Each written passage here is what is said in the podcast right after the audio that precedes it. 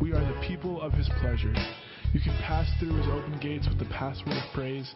Come right into his presence with thanksgiving. Come, bring your thank offering to him and affectionately bless his beautiful name. For Yahweh is always good and ready to receive you. He's so loving that it will amaze you, so kind that it will astound you, and he is famous for his faithfulness towards all. Everyone knows our God can be trusted, for he keeps his promises to every generation.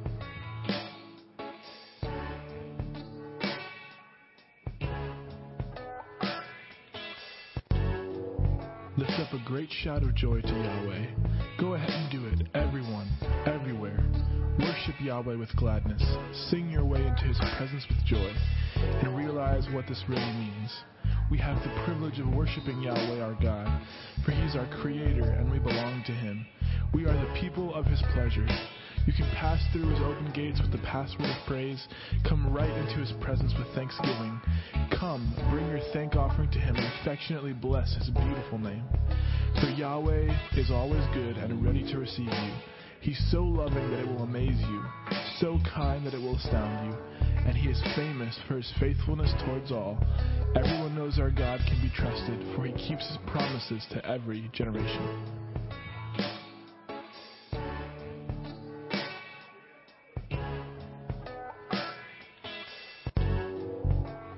Great shout of joy to Yahweh. Go ahead and do it, everyone, everywhere. Worship Yahweh with gladness. Sing your way into his presence with joy. And realize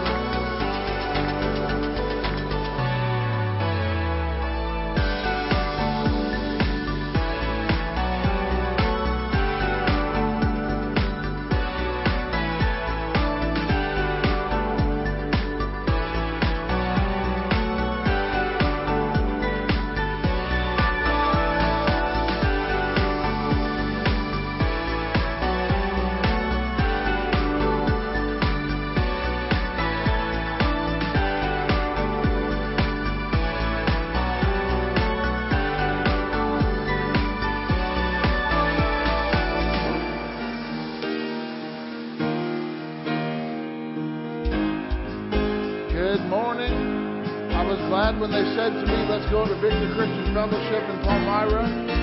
Hallelujah. God is doing something great here. Father, we give you thanks and praise for this morning. We thank you for your goodness and your faithfulness. Lord, you, you are a friend You're six closer than a brother. And we just give you honor and praise and glory this morning. We bless you today in Jesus' name. Amen. Let's, let's rejoice and worship together. Who brings the power of sin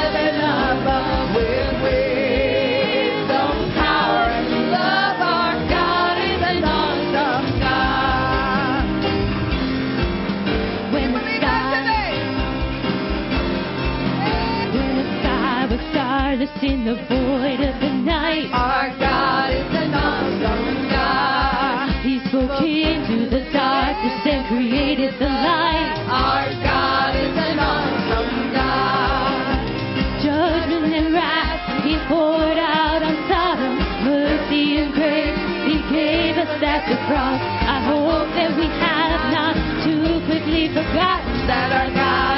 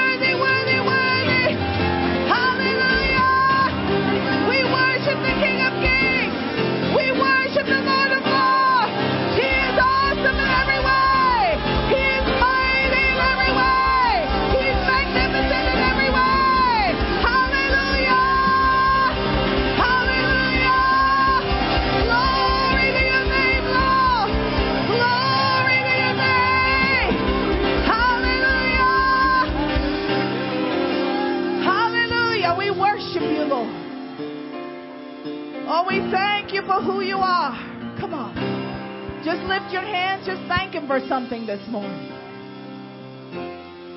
Lord, we thank you for how you love us.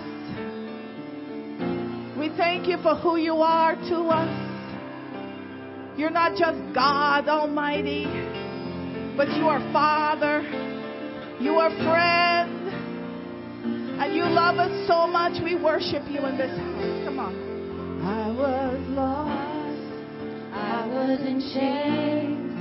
The world had a hold on me. My heart was a stone, I was covered in shame when He came for me.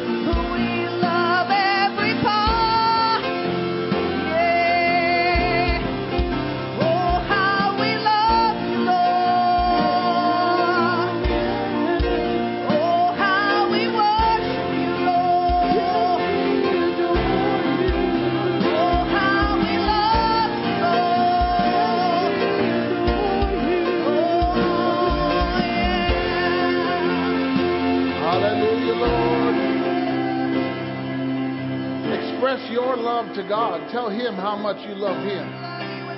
Show Him how much you love Him. Oh, Lord, we love you.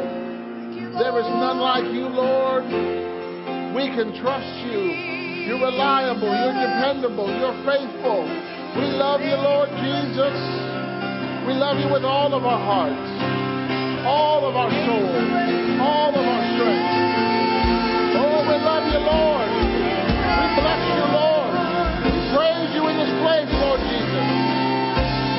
Magnified, be glorified, be honored, be exalted.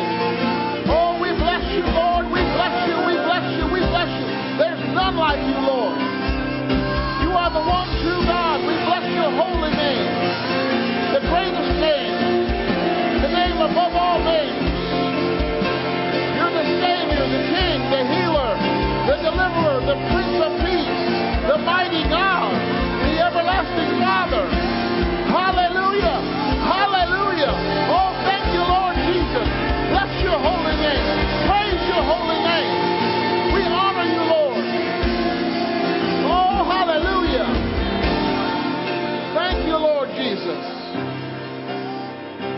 Thank you, Lord Jesus.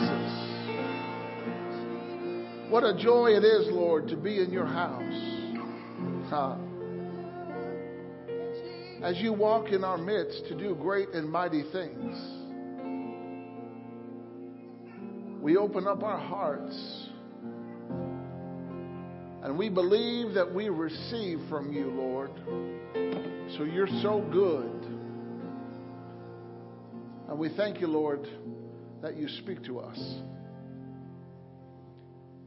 Sia toki sha nea ta te kia. O nea sha nea ko ho. Ye he, ya ka sha nea ko te she he. O na ha, kia sha te a ka kia. O ne he, kia sho ne he, kia ko ho. I've brought you in to a new way of living by my blood. It's a higher way of living. And with this new way of living, I give you a new and fresh anointing, a touch from my hand, a move from my spirit, an infilling from my goodness. I bless you today, says the Lord. Hallelujah. Glory to God. Thank you, Lord. Amen, amen, amen, amen. Well, you may be seated. Thank you, Signature Worship Team. What an awesome praise team that we have. And what, a, what an awesome group of people make up the VCF family. Amen.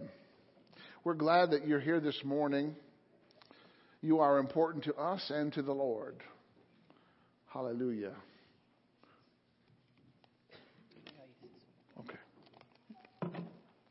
Hallelujah.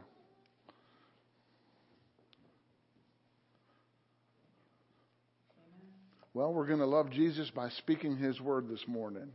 We invite you to join us as we make our confession of faith based on some benefits of righteousness.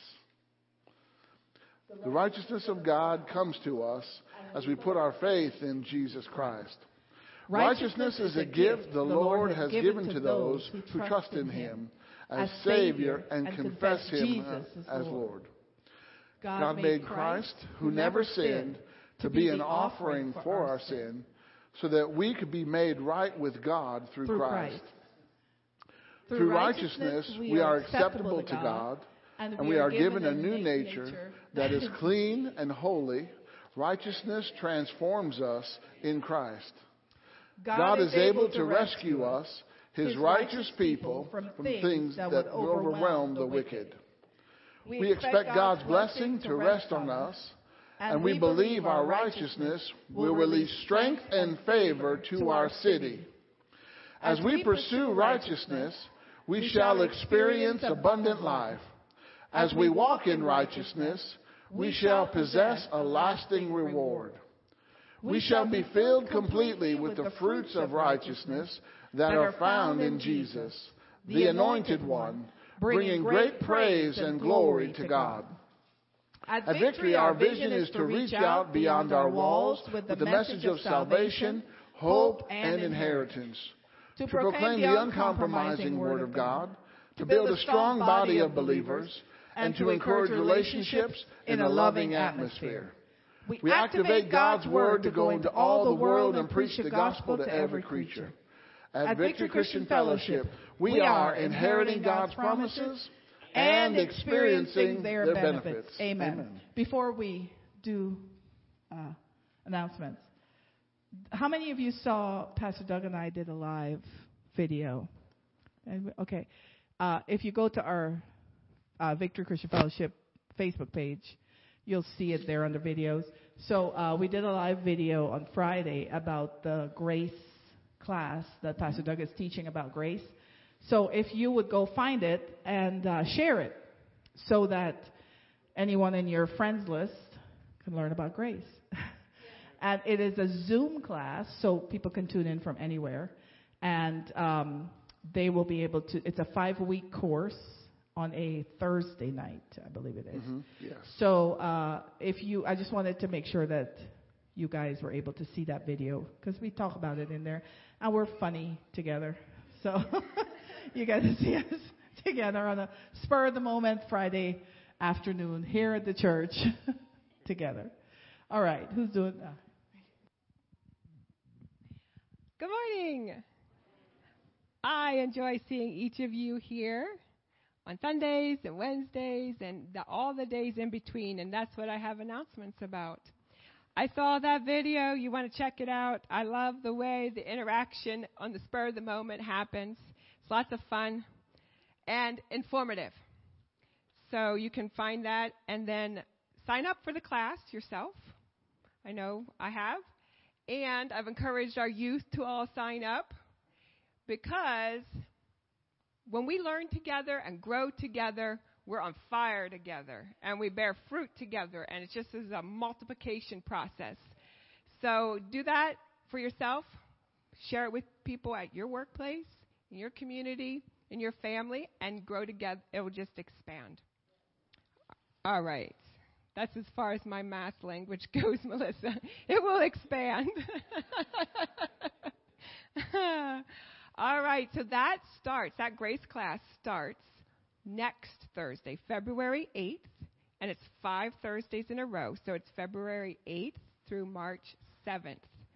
So let's knock it out of the park five weeks in a row, and let's learn from our own pastor who travels around the world teaching this in Bible colleges.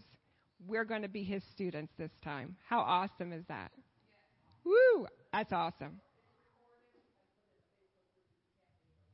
Okay, so if you're not available during the live times, which is sometime in the evening, you can watch it later. But you have to register because that gives you the link to be part of the private um, Facebook group, and that's where those recorded videos will be posted so you can access them at any time at your convenience. All right. That's covered, right? Did I remember all the details on that? Ah, let's pause and smile. We're going to pause and smile. All right. So, I have a stack of announcements here, and I am so excited that a lot of them are from our youth.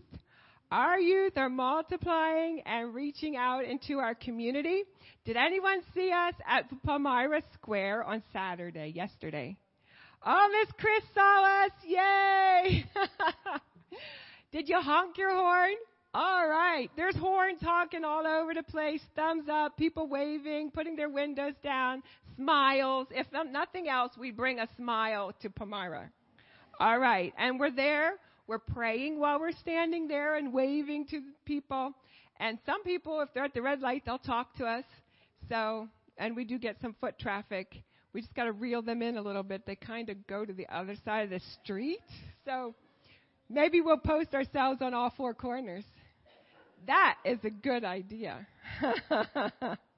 so the Palmyra Square, you can meet us at the Palmyra Square on the 2nd and the 4th, Saturdays of the month at 11 a.m. And now we're there for 40 minutes. In the summertime, we stay a little longer. But yesterday we had wonderful weather. Yes, that was better than the last two times that were sub zero. we lasted maybe 10 minutes, but we went and we had presence there, and the signature worship team is singing. We have them on the boombox. So we have our signature worship going out into the square. It's a wonderful time. You just have to show up between those times on the second and fourth Saturday of the month, and you will find us. We're noticeable. That's the whole point. We're noticeable. We hold signs that say Jesus loves you, your future looks bright, God answers prayer, things like that. Okay? So we're blessing our community in that way. It's a great way for those that might not want to be vocal. Just hold a sign and wave. All right. So that's on the second, fourth Saturdays at the Palmyra Square. And then, let's see, Tuesdays, we have this generation. I don't have all the notes here, but I'm, I'm, I'm remembering. You remember with me. If I forget something, just shout it out. This generation is our middle school outreach to Palmyra happening on Tuesdays from 125 to 225. If you want to participate as a volunteer, let me know and I'll hook you up. We have several middle schoolers, 8th, 7th, and 6th grade here at our middle school that come. And Pastor Doug gives them a lesson from the Bible, and then we have a either a team building or individual building um, activity they get to eat. They love to eat. Some of them drink a whole pitcher of water. I won't mention names, but he's in the room. And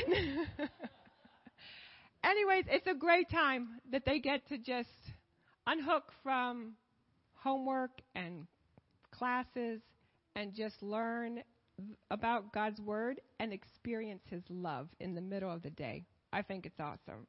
And then Tuesday nights, that's when New Generation Air Force, that's our youth group, ages 12 plus. We meet here every Tuesday. Miss Dottie prepares us a fantastic meal. Some of the youth come early.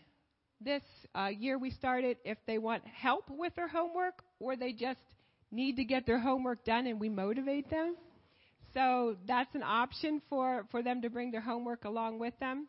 And then um, we have a message and we have worship from our very own Heartfelt Fire Worship Band.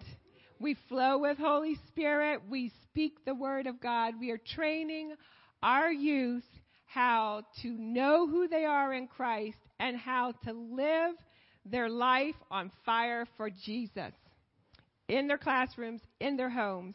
And so it's an awesome time. If you know any youth you want to bring them out, that would be great. And then Wednesday night refreshing happens at 6:30 every week. Come and be refreshed. And then let's see. Oops, I forgot a couple things. Go back to the youth group. We are starting a new thing on the the first and third Saturdays called Covenant Fishing Company. That came from a message Pastor Doug preached a couple months ago. And Jesus said, which we talked about this at Bible Adventure, which happens on Thursdays, Jesus said, Follow me and I will make you fish for people. So we talked about what does it mean to fish for people. That's what we're going to do at Covenant Fishing Company. We are meeting on the first and third Saturdays right here at VCF at 2:40. I picked that number because it's the year 24 and I'm hooking things to 24. So, 240 We'll train together, we'll pray, and then we're going to go out into the community. Ask people, do you know God has a plan for your life? Have you ever asked Jesus to come live in your heart? We have scripts. You can just read them, and then you can invite them with us. We'll go as a group to Victory Christian Fellowship. How cool is that? Okay, so the first meeting is this Saturday. I woke up this morning and I was like, oh, this Saturday's February. I'm not letting another Saturday slip by, so I have information back there on the um, information table. And so the youth are, and myself, we're, we're leading that initiative, but we want you to join us. This is a family initiative. We're going out into our community, telling people how much God loves them, what God has done for us how awesome our God is, just like we sang today, and how much we love Him and how much He loves us.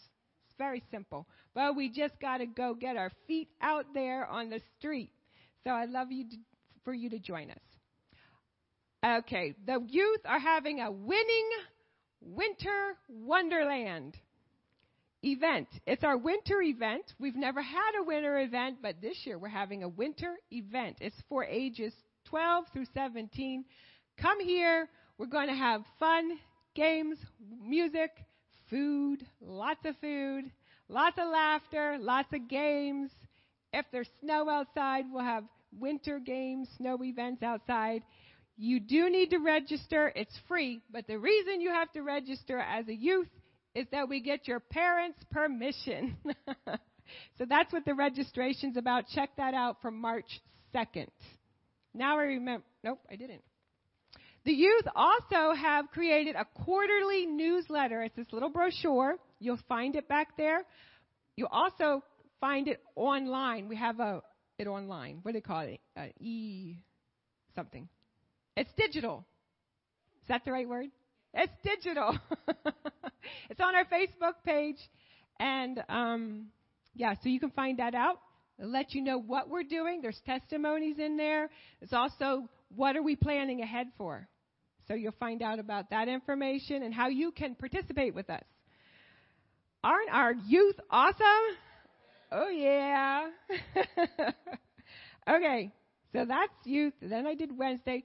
Thursday is Bible Adventure. If you want to invest in the lives of children and lay up treasures in heaven, come and be here with these kids. If you need a boost of excitement or if you need a smile on your face, come to Bible Adventure.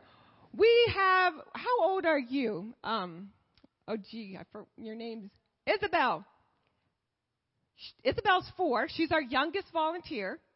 She is here. She's our doorkeeper. She opens the door for the bus. She high fives the kids and says, Welcome to Bible Adventure. She participates with the singing and the dancing and learns the Word of God. So she's our youngest volunteer. And we go all the way up. I don't know who our oldest volunteer is, but we go beyond four. And so there's many ways that you can participate. Children receive their first Bible. They receive Jesus for the first time. Some of them rededicate their lives to Jesus, and then they take the good news to their school. They are fishing for people. They invite their classmates, their schoolmates to come to Bible Adventure, and they tell their parents about Jesus. Isn't that a great combination? So that's Thursdays between 12:30 and 2:30, and you, that's two schools, Northside and Forge. So if you only have half the time, you could do one school. We are making we're making do with um, outdated announcements. So just pause with me and smile. that was Thursday, okay? And then Friday, Saturday. Okay, that's our week for this week. Saturday's our first evangelism training. Then we have some, Oh, ladies, you want to pay attention, just like I realized. I said, Oh, ladies. Oh, ladies. Let's pause and laugh. I did not say what past Dr. Fiona heard. Oh, ladies, early bird registration savings end the end of January. End of January is what day? Wednesday. You want to save money? Every woman loves to save money.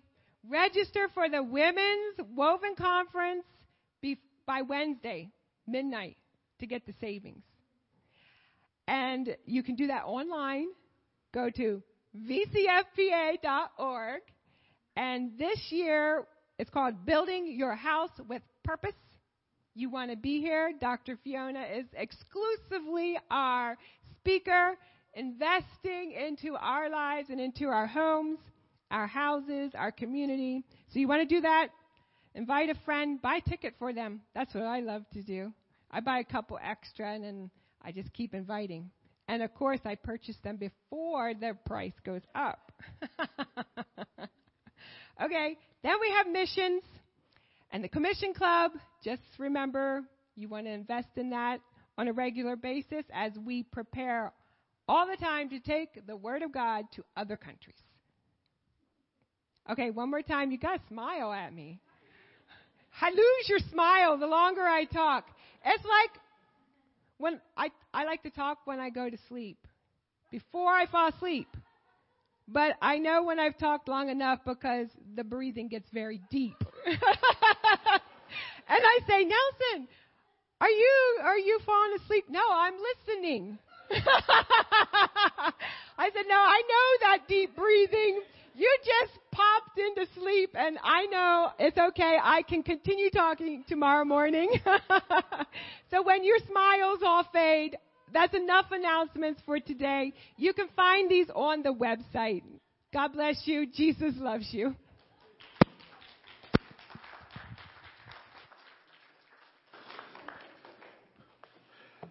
You know, the gospel has uh, tremendous power because Paul went to places where the gospel was never preached. And he broke ground. And out of those places, he built churches. And uh, the gospel has power. So are we? We're going to listen to a song. Yeah. We can't do the video.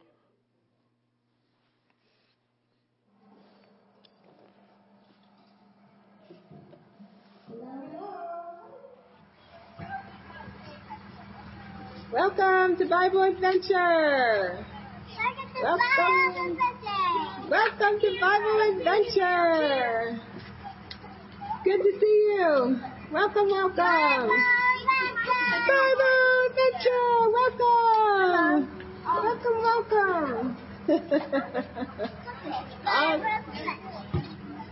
Welcome to Bible Adventure.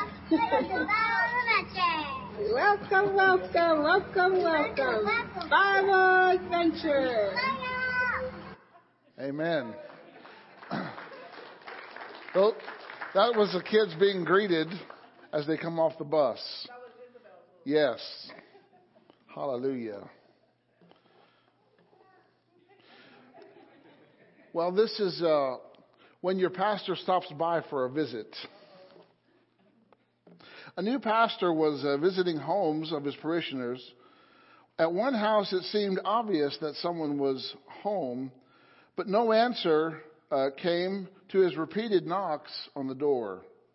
Therefore, he took a business card and printed Revelation 3:20 on the back of the uh, back of it just for an occasion and stuck it in the door. When the offering uh, was processed the following Sunday, he found that his card had been returned. Added to it was the cryptic message Genesis 3:10.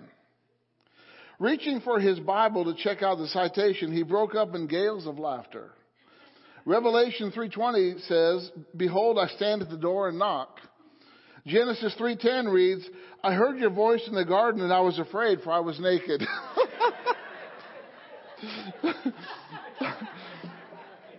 Glad they didn't make that connection. a baker was uh, asked to print 1 John 4:18 on a wedding cake.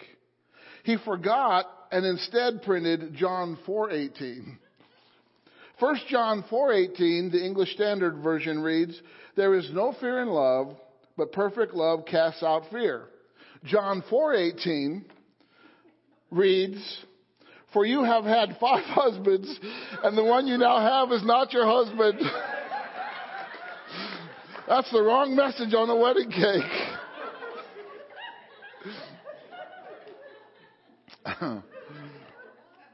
A Sunday school teacher began her lesson with a question Boys and girls, uh, what do we know about God? A, a hand shot up in the air. He's an artist, said the kindergarten boy. Really? How do you know? The teacher asked. You know, our Father who does art in heaven. Hallelujah. Well, it's a great day in the house of uh, God. Amen. In God's house. And uh, you're here, and as you know, you guys can give anytime during the service. If you're watching online, thanks for tuning in. And you can give through our website. And Lord, we just bless each and every giver and their gifts, Father. And we thank you, Lord, that you receive them in heaven. And we give you thanks and praise that you are honored and glorified. And we uh, thank you, Lord, for your wonderful provision to each of us. In Jesus' name, amen.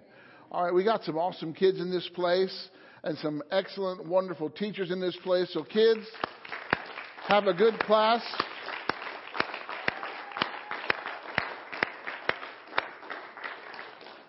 Hallelujah. And if you have your Bibles this morning, I want you to turn to 1 Corinthians chapter 13.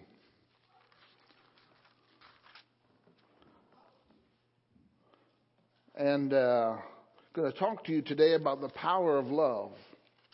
How many know that love has some power? It has the power to save you. It has the power to preserve you. And, and love has the power to transform you. You know, God loves you and He'll accept you as you are, but He doesn't leave you the way you are.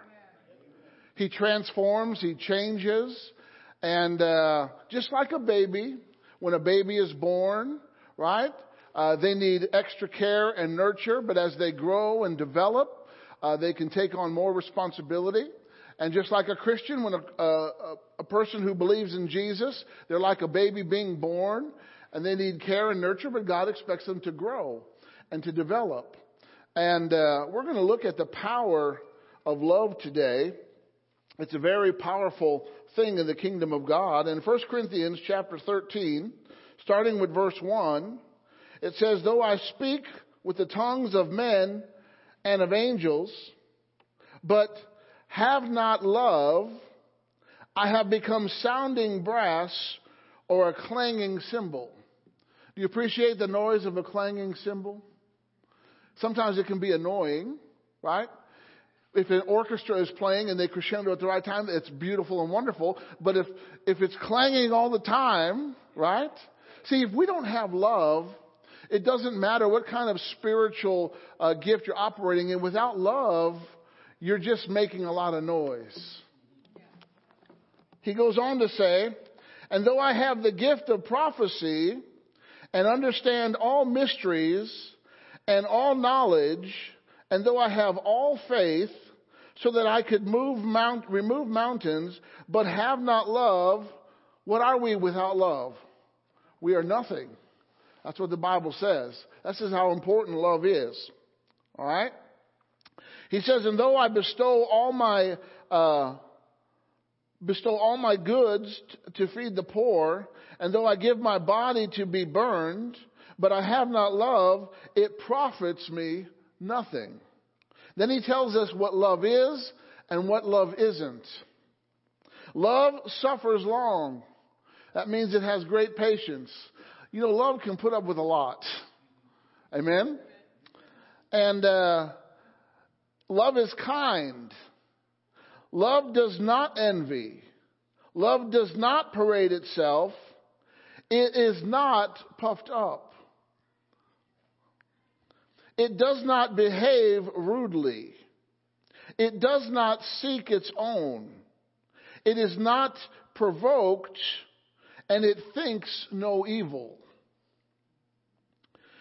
It does not rejoice at iniquity, but it rejoices at the truth. It bears all things. it believes all things, it hopes all things, and it endures all things. Love never fails. Say, love never fails. Now, he's not talking about human love. He's talking about the, uh, the God kind of love, the agape love, the love that comes from God. Right? So love never fails. But where there are prophecies, they will fail. Whether there uh, are tongues, they will cease. Whether there uh, is knowledge, it will vanish away. When we go to heaven, we're not going to need to speak in tongues. Amen? And when we get to heaven, uh, our, not, our knowledge is going to be increased because we're not going to, we're going to have glorified bodies. Amen? Um, for we know in part and we prophesy in part, but when that which is perfect has come, talking about Jesus' return. Because if it's talking about his first coming, tongues came after he left. Right? So tongues aren't going to cease. It's when he comes back again. Amen? So when that which is perfect is come, uh, then uh, that which is part, that's, that which is in part will be done away. When I was a child, I spoke as a child. I understood as a child. I thought as a child. But when I became a man, I put away childish things. Sometimes we get to the point where we have to put away childish things. We can remain childlike, but not childish. Okay? We don't whine and throw tantrums. That's childish, right? But childlike means, oh, Father, I believe whatever you say. Hallelujah. There's a difference. Okay? For now we see in a mirror dimly, but then face to face. Now I know in part, but then I shall uh, know just as I also am known. Now here's what I want to focus on today, verse 13. And now abides faith, hope, and love. But these three, but the greatest is love. Everybody say the greatest is love. We're going to talk about the greatness of love and what makes love great today. Jesus made love great. Amen? And uh, so the Bible says that these things are going to abide. Three things faith, hope, and love. They're going to be around. All right? They're not going anywhere. But out of these three, the greatest is love. Why is love the greatest? I'll tell you why. Love is God. God's nature is love. God is not faith. Faith comes from God, but He's not faith, but He is love. God is not hope, but hope comes from God. Amen? So God is love. The reason that love is the greatest is because love is God. God is love. Say God is love. God is love. What, what better person to define love than the essence of love? Amen? So, go with me. Um, so, we receive faith from God. Faith comes from God. Faith is the substance of things hoped for, right? They are connected, and we can put hope in God. Uh, faith is confidence in God, and hope is steadfast uh, endurance in God. All right? Go with me to 1 John chapter 4. Back close to the book of Revelation, you have 1 John, 2 John, 3 John. We do a song in Bible Adventure sometimes called the books of the Bible. They go 1 John, 2 John, 3 John. And uh, they can um, memorize the books of the Bible. So 1 John chapter 4 and verse 8, I'm going to show you what the Bible says that God is love. All right, 1 John 4 8. Uh, well, let's start with uh, verse uh, 7. Beloved, let us love one another, for love is of God. Say, love is of God. And everyone that loves is born of God and knows God. All right?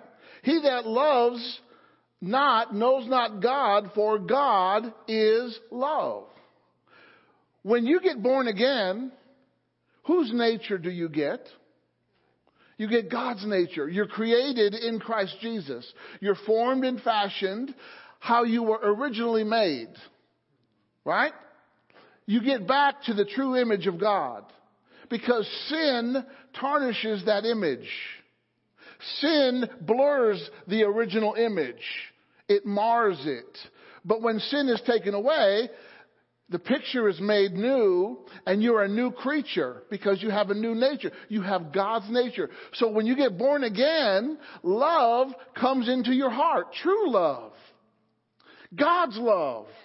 Agape love. Right? So, you can't love without God because God is love. Alright? I'm going to read this again. Beloved, let us love one another. Say, I need to love one another. Okay? And uh, he that loves is born of God. So you, you, get you get the ability to love when you get born of God. To be born of God is to be born again or to be born from above. Right? Jesus told Nicodemus, he said, you're not going to see the kingdom of God on, on what? Unless you're born again. Right? But when you're born again, your vision is enhanced and you can see the kingdom of God. And, okay, everyone that loves is born of God and knows God. You have a relationship with God. Right? You have knowledge of God. It's not just know, having a head knowledge, okay, God exists. No, it's actually knowing Him similar to like a husband knowing the wife. Right? It's that kind of close relationship. Okay? He that loves not knows not God. If you're not acting in love, if you're not behaving in love, you don't know God. Okay? Because love, God is love. Alright? And he that loves not knows not God, for God is love. Say, God is love. Alright? Let's go down to verse 16. It says this. And we have known and believed the love that God has for us. How many have known the love that God has for you? We sang it to, oh, how He loves me. He loves the little children, right? God, when you get a hold of the fact that God loves you, it will transform your life. You mean God loves me? Yes. Say, God loves me. Say it, say it again. Say, God loves me. People need to know that. Tina Turner didn't know that. She was looking for love in all the wrong places. All right? We have known, see, you, not only do you have to know it, but you have to believe it. You have to believe that God loves you. We have known and believed the love that God has to us. God is love. Say, God is love. And he that dwells in love dwells in God and God in him. God and love are synonymous. Amen? Hallelujah. All right, go to 2 Corinthians chapter 13. 2 Corinthians chapter 13 and, and verse 11. Hallelujah.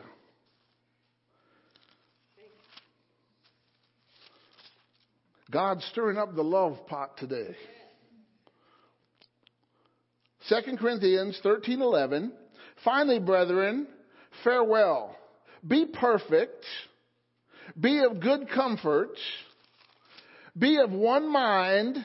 Live in peace and the God of love and peace shall be with you Hallelujah you want a piece of love get a piece of God but you don't just get a piece you get the whole thing Amen God doesn't dish out pieces. It's all or nothing. Right? You get all of God. Okay? So God is love. It's His very nature. All right? Uh, go to John chapter 17. John chapter 17. Hallelujah. It's okay if we look at some scriptures. Amen. Why do you give so many scriptures, Pastor? Because I love the word. Because the Word is the way to victory. The Word is the revelation of God.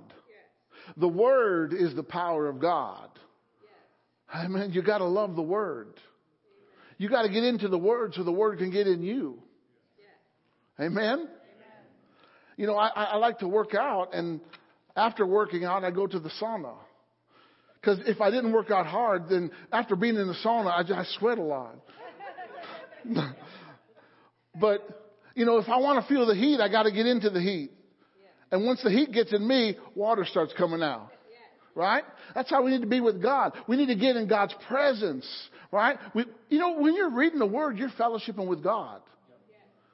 That's how I look at it. When I'm reading the Bible, I'm having a conversation with God, and He's having a conversation with me. Okay?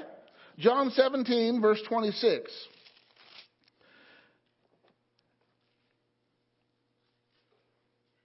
And it says this Jesus is talking, and I have declared unto them your name, and will declare it that the love wherewith you have loved me may be in them. The very same love that the Father loved Jesus with is the same love that comes into us. That's powerful. The same love that the Father loved Jesus with is the same love that you get when you get Jesus. Amen? Hallelujah. Okay? So faith, hope, and love, right? These are imperishable and they're immortal, but the greatest of these is love. Okay? Now, let's talk a little bit about hope. All right? Go to Colossians chapter 1 for a minute. And uh, then I'm going to I'm going to talk about the greatness of love in just a moment. Getting there. Hallelujah. We're on a journey this morning. Colossians chapter 1 and verse 23. Notice what the Bible says. Colossians 1:23, if you continue, everybody say if. That's not going to be automatic, that's going to be by decision. Hallelujah. You've got to decide to continue with God. Walking with God is a journey, it's not an event. It's not a flash in the pan, it's a lifelong marathon. Okay? How many know you run a marathon different than you do a 400 yard dash? Right? In a marathon, you got to pace yourself. Why? Because it's long. It's, it's a great distance, 26 miles. I've never run a marathon and don't want to. Although I did, I did run a four mile race. And my friends and I, when I was younger, we trained for it, and I did finish. Took me 40 minutes, but I finished, praise the Lord. Hallelujah. Some people are equipped to run and others are not, and that's okay. Hallelujah. All right, Colossians, if you continue in the faith, grounded and settled, and not be moved away from the hope of the gospel which you have heard, which was preached to every creature which is under heaven, whereof I, uh, Paul, am made a minister. You know, you got to decide to be rooted and grounded and not moved away from the hope of the gospel. That means, that means there are things that can move you out of hope. It can cause you to lose expectation. So, but you, but you got to decide to be rooted and grounded. Amen? And part of that God established the church for Christians to be rooted and grounded where they, the church is the institution where you can learn about God. Amen? Hallelujah. And, uh, Galatians 5 6 tells us that, uh, for in Christ Jesus, neither circumcision nor uncircumcision avails them, but faith works through love. Say, faith works through love. All right? So these are intertwined, interconnected, but the greatest of these is love. Um, go to go to Romans chapter 15. Romans chapter 15. And uh, it's important to know where these scriptures are. It's important for you to see them. Hallelujah. Romans 15, 13. Now. You know, that's God's favorite timing is now. God is, even though He's the God who, who's the same yesterday, today, and forever, but He's always now. Right? When should you be healed? Now. When should you be saved? Now. When should you have peace? Now. When should you get the victory? Now. Hallelujah. Now, the God of hope, woo, fill you with all joy. You know, hope produces joy.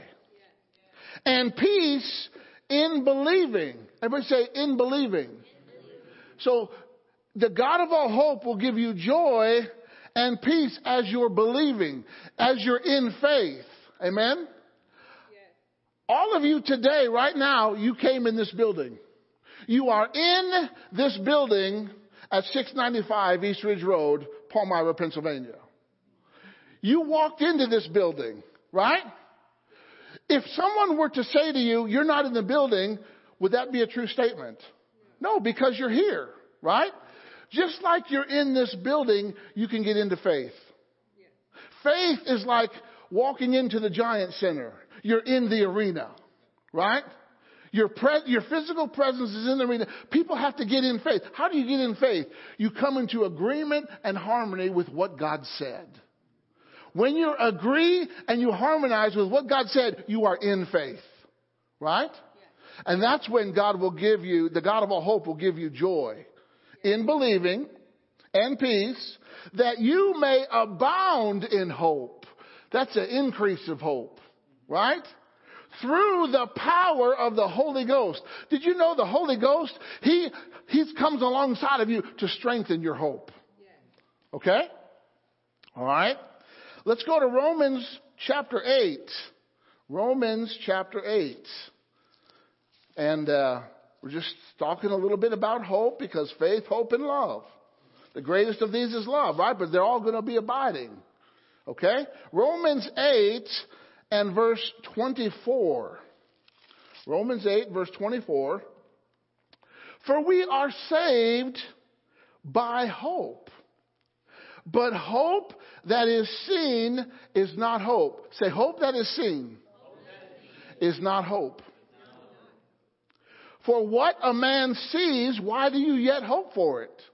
If you see it, you don't have to hope for it anymore because it's there. It's within reach. Amen?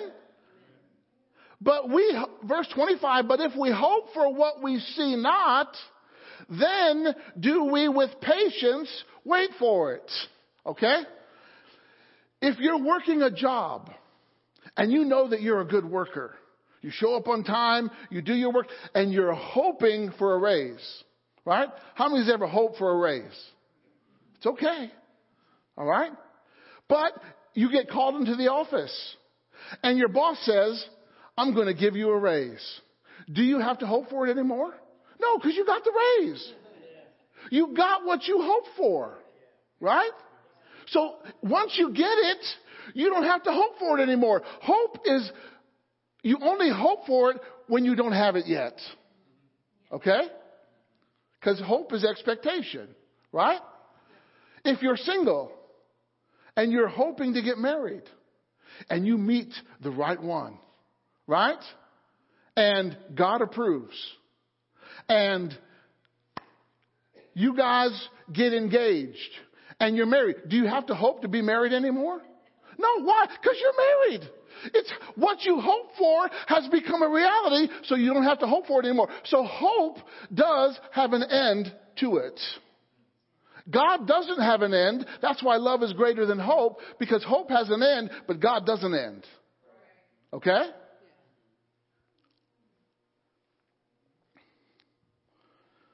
So when we hope for things, right? If you're a senior in high school and you're hoping to graduate and you complete all your courses, you do all your requirements, and they say you can graduate and you walk the aisle and you get your diploma. Do you have to hope to graduate anymore? No, because it happened. So you don't have to hope for it anymore. Right? We hope for what we don't see, but we don't have to hope for what we see because it's here. Okay? So hallelujah. All right? Many of the objects of hope will be realized and will be succeeded by possession. Once you possess what you hope for, your hope has been accomplished. It is finished. Okay? Jesus was hoping to die on the cross. When he was on the cross, did he say, Oh, I got a whole lot more to do? No, what did he say? It is finished. He doesn't have to hope for it anymore. Because why? It's happened. Amen? So we have to get that understanding. Okay? If there's anything uh, future that's an object of desire, there'll, there'll be hope. Okay? Hope is a combination of desire or want and an expectation of obtaining it. Okay? Now go to 1 Peter chapter 1 and we're going to see the correlation of faith, hope, and love. Right? These are triplets. And they work together. But which one is the greatest? You guys just aced the pop quiz. You are amazing. You weren't expecting it, but you aced it. That's awesome. All right, First Peter chapter 1, and let's look at verse 3. And uh, we're going to read to verse 5. Blessed be God, the God and Father of our Lord Jesus Christ, which according to his abundant mercy has begotten us again to a lively hope. Everybody say, I have a lively hope. Other translations call that a living hope. Hope isn't dead. Hope is alive. Hope is energized, right? When you have hope, you can go on. When you have hope, you can progress. Amen. It, it's when you lose hope that you get in trouble. But aren't you glad that God gave us a lively hope? Amen. I've, I've watched some westerns where they say, I got this lively horse, right? And, and he hasn't been broken in yet. So who's going to be brave enough to ride the lively horse, right? Because you know, in order to break a horse to ride, you gotta you gotta get bucked a little bit, right? You, you, you know, it's not easy to break a horse. You gotta get on there and hold on for the ride. Why? Because he's lively, and we have a lively hope. We have a living hope. All right, God gave us this living hope by the resurrection of Jesus Christ from the dead. Hallelujah to an inheritance, incorruptible, undefiled, that fades away, reserved for us in heaven. You know, our inheritance is two part. Our inheritance we can access now. But the second part of our inheritance is we're going to get a glorified body. We're going to look just like Jesus and we're going to go to heaven. That's part two of our inheritance. So that's the part that's reserved in heaven because we're not in heaven yet. How many are hoping to go to heaven? Right? I'm hoping to go to heaven, but I'm not there yet. But if I, if I die, I'm going to heaven so I don't have to hope anymore. It's been done. Amen? And I'm not speaking death, so don't worry. Okay? So, a living hope means you anticipate, you welcome, there's an expectation of what is sure and what is certain. How do you know what's sure and certain? How can you be convinced what is sure and certain? The Bible. When you believe what God said, you're believing something that's sure and certain. Amen? When you get a hold of God's Word, it can't go any other way in your life other than the way God said it. That's what happened to Abraham, right? Beyond hope, he believed in hope because he, he knew that God had the power to bring about what he promised. There was no natural hope. There was no physical hope, but his hope went beyond the physical. It went to God. And how many know when Isaac was born, Abraham and Sarah didn't have to hope anymore to be parents. They were parents, right? Their hope was completed. How, what completed their hope? Faith. See, faith is the substance of things hoped for. Faith brings what you're hoping for to you. Okay? All right. So a living hope. Uh, it's an expectation of good. Amen? Now, uh, go to Romans 5. Romans 5 for a minute. Hallelujah. I am having a good time today. Are you? Glory to God. Romans 5 5. Okay? And uh, hope makes not ashamed. When you're in hope, you won't be shamed. You won't be condemned. Amen? Hold on to your hope. Look at your neighbor and say, hold on to hope. Okay? Because of the love of God. See, we can hold on to hope because the love of God has been shed abroad in our hearts. Hope and love. Right? By the Holy Ghost, which is given to us. Now go back up to verse 1. You thought I forgot about faith. Nope. Therefore, being justified by faith, we have peace with God through our Lord Jesus Christ, whom we also have access by faith into this grace. Faith, hope, and love are working together. Ju- we, we come into uh, God by faith. Amen? And because we've come into God, there's things that we can hope for because there's things that God has promised us. There's things that God has given us that maybe we don't possess yet. Hallelujah. But we can hope for it. And our faith can bring our hope, make our hope a reality. Alright? So we have faith, hope, and love all together in these five verses. Alright? Let me show you one more. First Thessalonians chapter 1. First Thessalonians chapter 1 and verse uh, 2. First Thessalonians verse, chapter 1 verse 2. We give thanks to God always for you. Isn't that something that we should do? We ought to give thanks to God always for Jesus. Right? We give thanks. Now, Paul is writing to this church. He's thanking the church, okay? Making mention of you in our prayers. God, Paul was always praying for the church. Remembering without ceasing, number one, your work of what? Faith. And your labor of love. And patience of, there you go, faith, hope, and love. They're working together. Which one is the greatest? Oh my goodness, you passed the test again. You all are amazing. Okay? Remembering without ceasing your work of faith, your labor of love, and your patience of hope in our Lord Jesus Christ in the sight of God and our Father, knowing, brethren, beloved, your election of God. Did you know that God voted for you? You got God's vote. You, you've been elected. What have you been elected to? Sonship. You've been elected to be in his family. You've been elected to be in his kingdom. You've been elected to carry out his business. See, I've been elected. Hallelujah. So can you see the correlation of faith, hope, and love? All right? I could give you other scriptures, but I don't have time. I'm loaded. when am I not loaded? Okay? Now, let's get into the fact of why love is the greatest of these three. Okay? Number one, we, we, we, we said it, God is love. Say, God is love. Okay? You can't get any higher than God. God is the highest. He is the supreme position. He holds, He is the head of everything. Right? Everything exists in God. That's pretty powerful. So if God is love, you can't get any higher than love, okay? So, number one, love is the greatest because it's the law of the kingdom. I thought we were delivered from laws. No, there's still laws in the New Testament. There's actually four laws. You want to hear what they are? Okay.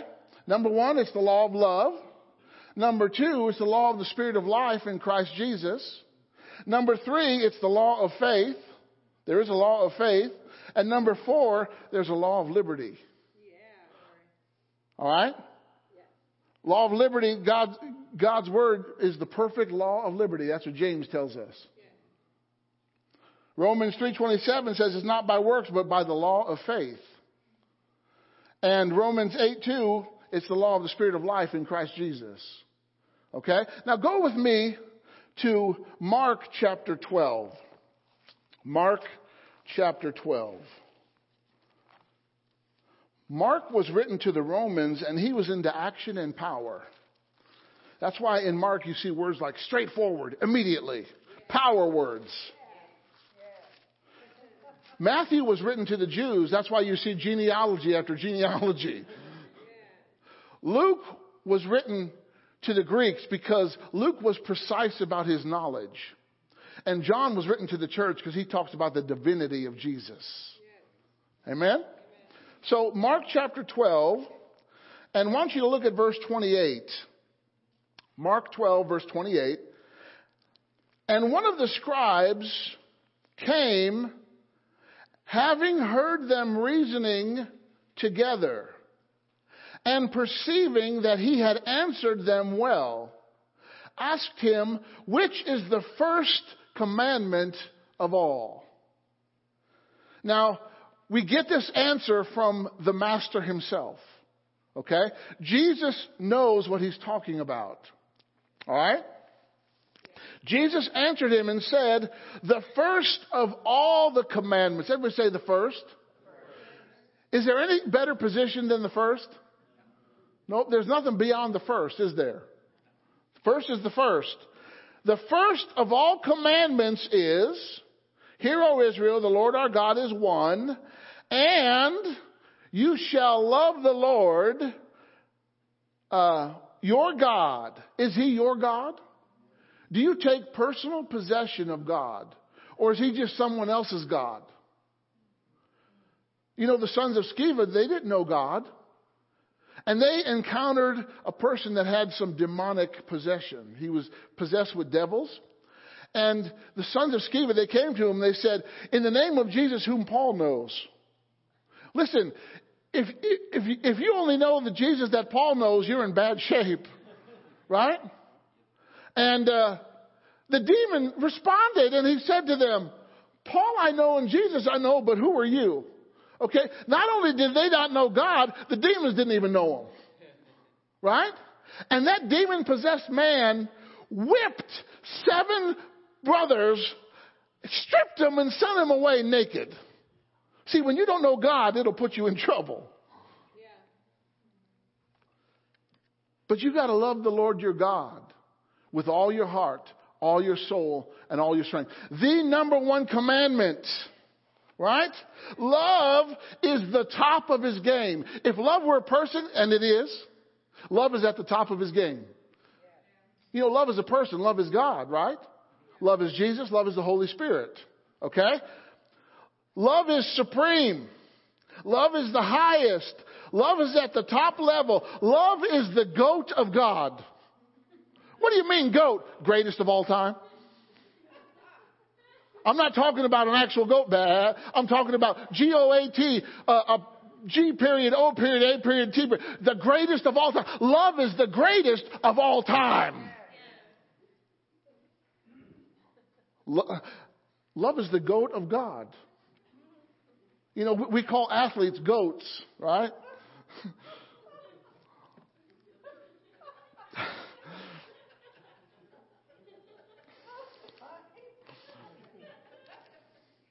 Hallelujah. Amen. Okay? So, number one, you gotta love God. How are you gonna love God without God? In order to love God, you gotta have God, because God is love. If you don't know God, if you're not loving, it's because you don't know God. But guess what? You can meet Him today. You don't have to wait till tomorrow. Amen? with all your heart, with all your strength, with all your mind. This is the first commandment. But say the first. But there, this, it's a two-parter. Okay? What's the second part? And the second is like it. Namely this, you shall love your neighbor as yourself. Well, if you don't love yourself, how are you going to love your neighbor? Mm, that's going to be a problem. Well, how am I going to love myself? Get connected with God. When you're connected with God, you're going to love yourself. And when you're connected to God, when you're connected with God and you love yourself, you're going to love your neighbor as yourself. Okay? There is none other commandment greater than these. These sit at the top, at, at the number one position, right? Love is great because it's the greatest commandment. All right? Go to Matthew 22. Go to Matthew 22. Hallelujah. Say, there's some power in love.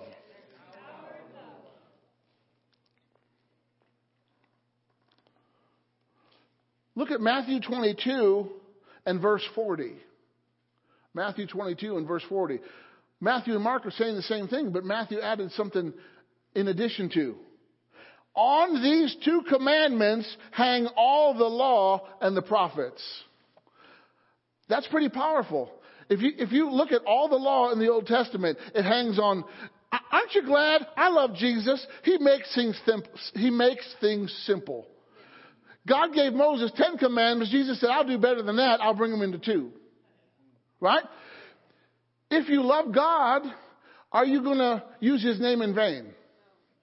If you love people, are you going to steal from them? Are you going to lie about them? Are you going to commit adultery if you love? No. If you love, you're not going to uh, do it. Why? Because love is the fulfillment of the law. Every law summed up in God's kingdom hangs on these two loving God and loving people. Because the greatest of these is love. That's why love is the greatest. Right? I'm giving you reasons why. Go to Romans 13. Romans 13. We got to get love in us. Too many people in the world are looking for love and they're, looking in the wrong places. Just look over here. Come over here. We got the love, right? That fishing company, they're gonna, they're gonna share the love of God. Why? People, people don't know the love of God. They've got to be shown and told. Did you know God did not commission angels to preach the gospel? He commissioned you and I. He said, Go into all the world and preach the gospel. Did he say preachers? Did he say pastors? Did he say apostles or prophets or evangelists? He just said, Go. He's talking to you and I. Say, I need to go into all the world and preach the gospel. What's the gospel? It's good news about Jesus, His life, His death, His burial, and His resurrection. And why He did it because He loves you. Amen? And we, they've simplified the gospel. Right? Say the gospel is simple. And, and you, you need to join the fishing company. I don't care. It doesn't matter. There's no age limit. If you're young or if you're not young, you can join the fishing company. Amen? There's fish for you to catch. Hallelujah. We're not going to fry them up. We're going to clean them up. Amen. Listen, you catch them, God will clean them. Amen. You don't have to clean them, then catch them. Can you imagine going fishing and trying to clean a fish before you catch it? You get all wet. You ever try to catch a fish in water? Those they're slippery. How are you going to clean a fish before you catch? You got to catch them first, and then let God clean them. Amen. Get ready for some people coming in this place that don't have everything together. Right? Where else are they going to go? This is the healing station. This is a life giving station. This is a saving station. We're not just first aid, we're whole aid. You can come in here and get whole. You don't, you don't just need a band aid, you can get whole here. Not because of me, not because of anybody, but because of the Lord, because of the presence of God. Amen? Romans 13:10. Romans 13:10. Love works no ill to his neighbor. Therefore, love is the fulfilling of the law. Say, love fulfills the law.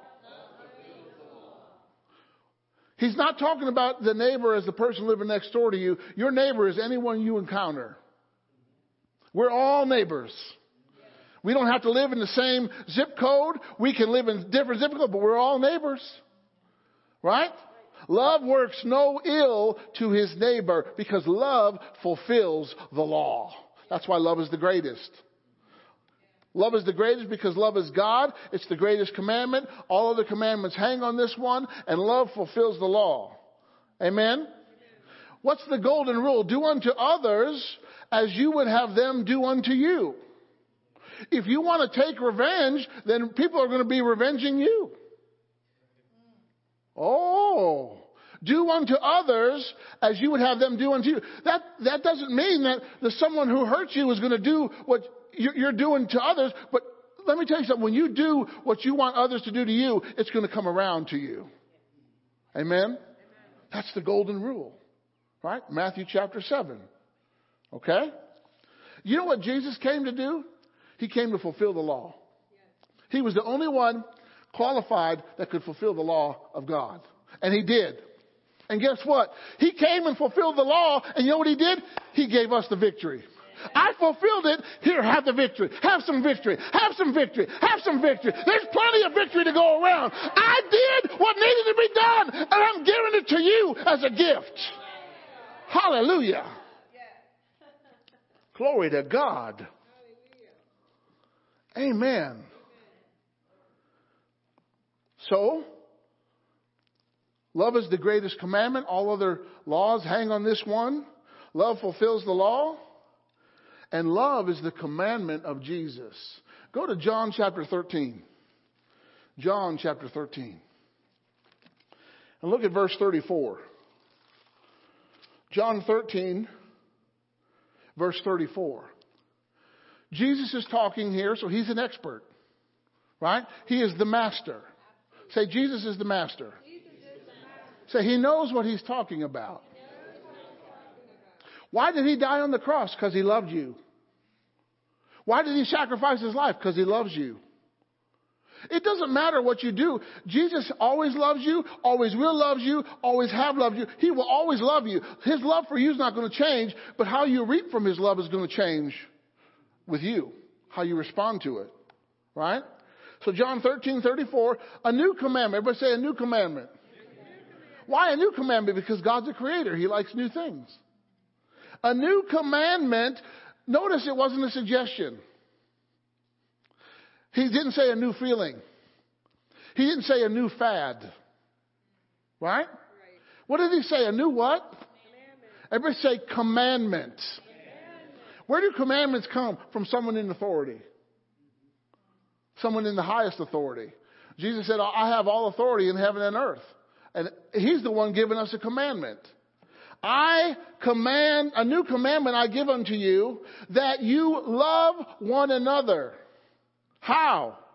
As I have loved you, that you also love one another. Guess what? He gives us the love in order to do that. Everybody say commandment. commandment. Jesus said, a new commandment I give to you that you love one another. Look around. And just, just say to yourself, I love you in Jesus' name. Amen. We have to love one another. You know, when, we, when we're loving one another like the Bible says so, the world will look at us and they'll say, those are true disciples. Because discipleship is proof of love. Okay? So Jesus commanded us, alright?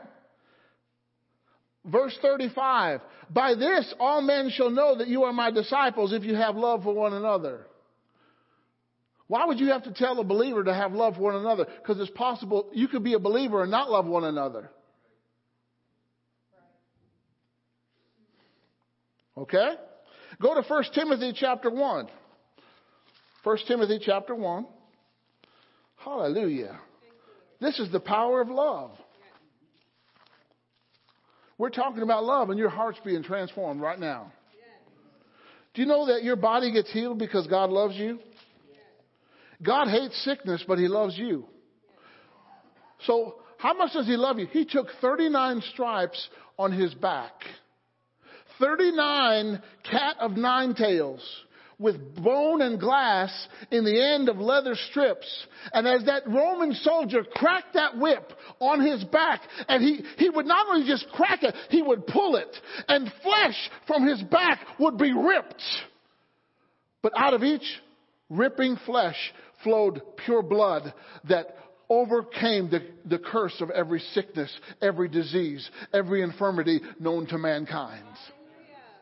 Because why? He wrote about it in Isaiah 53. He says, by his stripes you are healed.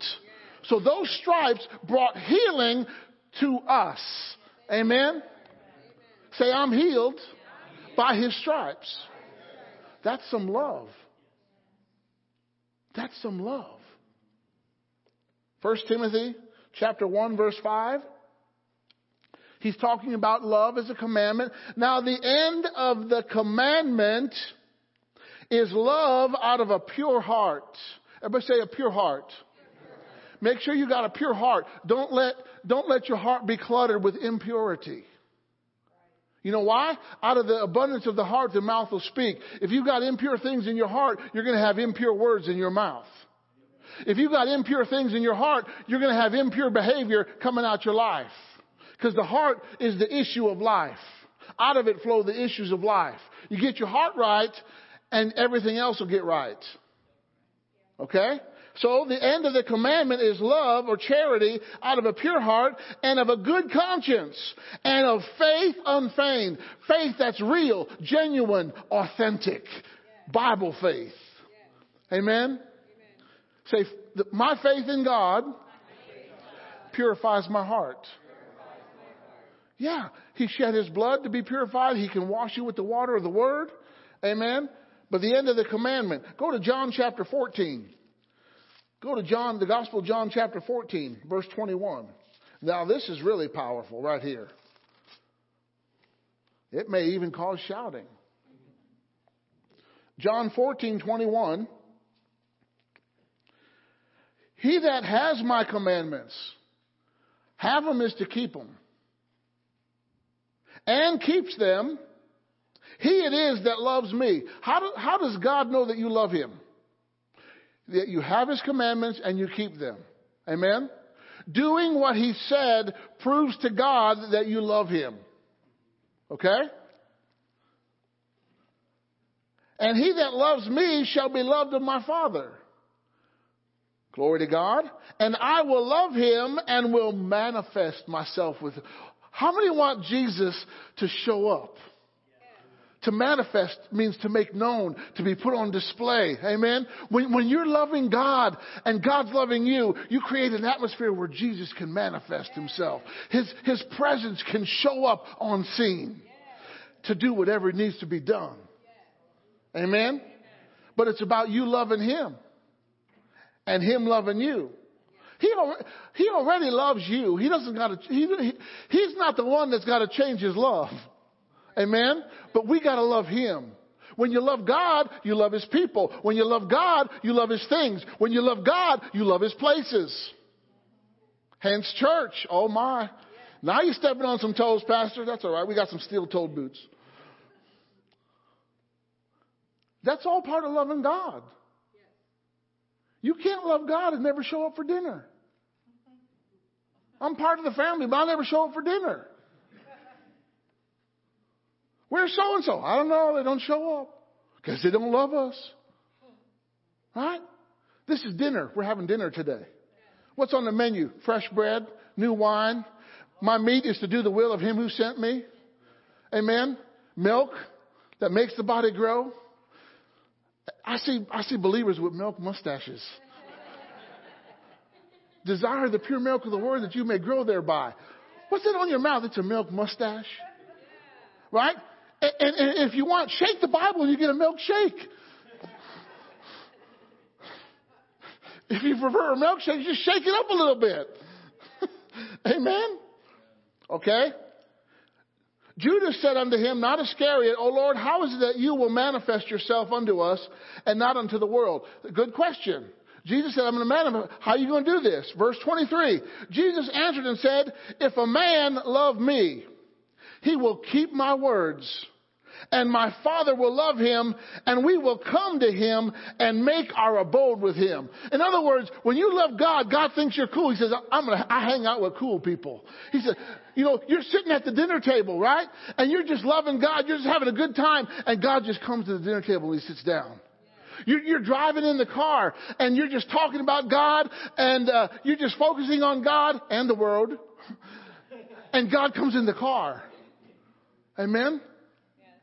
Yesterday at our men's meeting, I did something that I haven't done. And I pro- there was a spirit of prophecy there. Some people got some personal prophecy. I mean, there was a flow there yesterday. We have a men's meeting every last Saturday of every month at 8:30 a.m. And I encourage all you men to come. But notice The manifestation of God is all about love. Love activates the presence of God. You, I, I don't know where God is. Start loving Him more. Quit complaining about His absence and start thanking Him for His presence. Turn your complaints into praise. Stop being a little whiny baby and start praising God like a champion. Amen? When, when Israel complained about the wilderness, God told Moses, Why are they complaining about me? They were complaining about Moses. They wanted to go back to Egypt. Why would you want to go back to slavery? Why would you want to go back to harsh taskmasters? Why would you want to go back to forced labor? But see, that's what the devil will do. The devil will try to convince you that leeks and honey are better than milk. I mean, leeks and onions are better than milk and honey. And you'd be like, man, those leeks and honey were, those leeks and, um, leeks and onions were good. No, milk and honey is better. Say milk and honey is better. God was taking them to a land flowing with milk and honey. He didn't bring them out of Egypt to kill them. He brought them out to give them abundant life. He brought them out to give them provision and direction and land and houses and kingdoms so that they could have an inheritance. Israel should be owning all of the Middle East. Instead, they got a little, they got a little portion. And even, even that's too much for people to handle. Now, people are saying Israel shouldn't own anymore. Really? I mean, you, look at Israel, you look at all the Arab nations. Israel, Arab nations. Israel, Arab nations. All the Arab nations should belong to Israel. And by the way, you can read in the Bible where David bought the land where the Temple Mount is. It was the threshing floor of Onan, Ornan, which was on Mount Moriah, which is where Abraham sacrificed Isaac, and there, and you know, the Muslims think it's theirs, but it's not. David paid for that land to uh, offer a sacrifice to God and get rid of the angel that was causing death because of his sin. He bought that land. Amen. Hallelujah. All right? God is love. You know, God loves you. All right, let, us look at our final scripture today. Uh, well, two. Ephesians 3. Ephesians 3. We're going to go to Ephesians 3 and 1 John 3, and then we're done. Ephesians 3 17. The power of love. Love is the greatest. Say, love is the greatest. and that great love has been given to you. Ephesians 3:17 that Christ may dwell in your hearts by faith. That you being rooted and grounded where? In love. You need to be rooted and grounded in love. That means you need to be rooted and grounded in God. You get, you get with God and He'll tighten all the screws that are loose. Amen? He'll batten down the hatches. You know, Hope is an anchor to the soul. All right? That Jesus may dwell in your hearts by faith, that you being rooted and grounded in love may be able to comprehend, understand with all the saints what is the breadth, the depth, and the length, and the, the breadth, length, depth, and height, and to know the love of Christ, which passes knowledge. You can know something that's beyond knowing. You can know the love of God that passes knowledge. Why? Because it's by revelation. It's by experience. It's by manifestation. It's by faith. Amen? You can know, say, I can know the love of God. That you might be filled with all the fullness of God. You want to be filled with God? Get filled with love. The, having the fullness of God is about you being rooted and grounded in love. All right? First John 3, and then we're done. Hallelujah. 1 John 3, then we're done. Hmm. The power of love. 1 John 3:16. 1 John 3:16. Hereby perceive we the love of God because he laid down his life for us. And we ought to lay down our lives for the brethren. Jesus said the greatest love that you could ever show is to sacrifice your life, to lay down your life for a friend. But Jesus came and he laid down his life for us. He showed us how much he loves you. He demonstrated to the world the extent of God's love. Of his love for every person. God so loved the world that he gave his only begotten son that whosoever, would you be a whosoever today? That whosoever believes in him. See, you gotta believe in him. See, if, it's no good just to hear him. You got to believe it. To believe it means to act on it. To believe it means to live like it. To believe it means to accept it as the only way. When you believe God, you're accepting God as the only way. There's not another way. There's not another way of living. There's not a better quality of life. It's the way of God. Amen? And believing is to accept that. Just take Him at His word.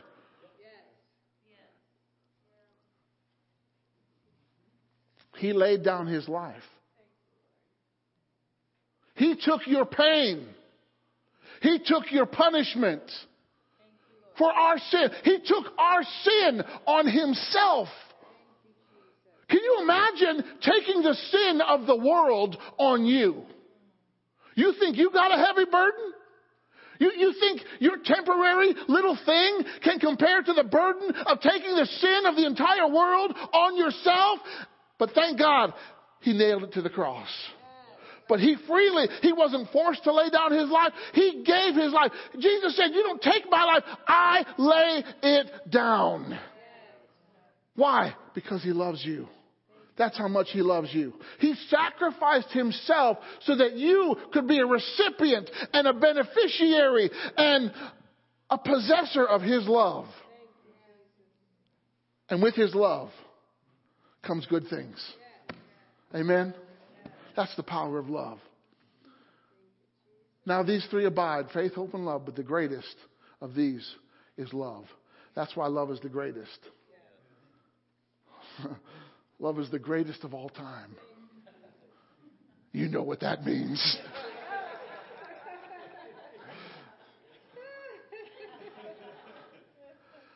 love has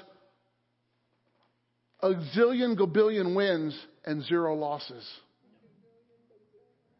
Anything that comes against love, love will triumph over it. There's no enemy that can topple love. There's nothing that can bring love down.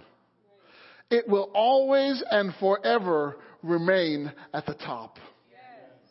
It will go down in the history books as the greatest thing that God has given to this world. He gave us His love. And all He wants in return is for you to love Him like He loves you, and He'll give you His love to do that. Because we can't do it in our own. God will give you His love. Amen. Stand to your feet. Hallelujah. Oh, thank you, Lord Jesus. God is good. Amen. His love is great. Amen. His love is worthy of praise. Amen? You need to get excited about God's love. And you need to give God some radical, free praise about His love and the love that He gave to us and the love that we can abide in and the love that we can participate in and the love that we can partake in. Hallelujah. You get a hold of God's love, it'll transform your life. It'll transform your body. Amen. Hallelujah. You know, the more you love, the more you're forgiven. When you, when you realize what you've been forgiven of, it'll increase your love. Amen? Hallelujah. Just begin to declare how much you love God. We know that He loves us, but He wants to know how much you love Him. What are you willing to do for Him? How closely are you willing to follow Him? Hallelujah. What are you willing to sacrifice for Him? What are you willing to give up for Him? Hallelujah. I want God's way. I don't want my way. Hallelujah. I want what God wants. Amen. Hallelujah. If you need healing in your body today, love is here to heal.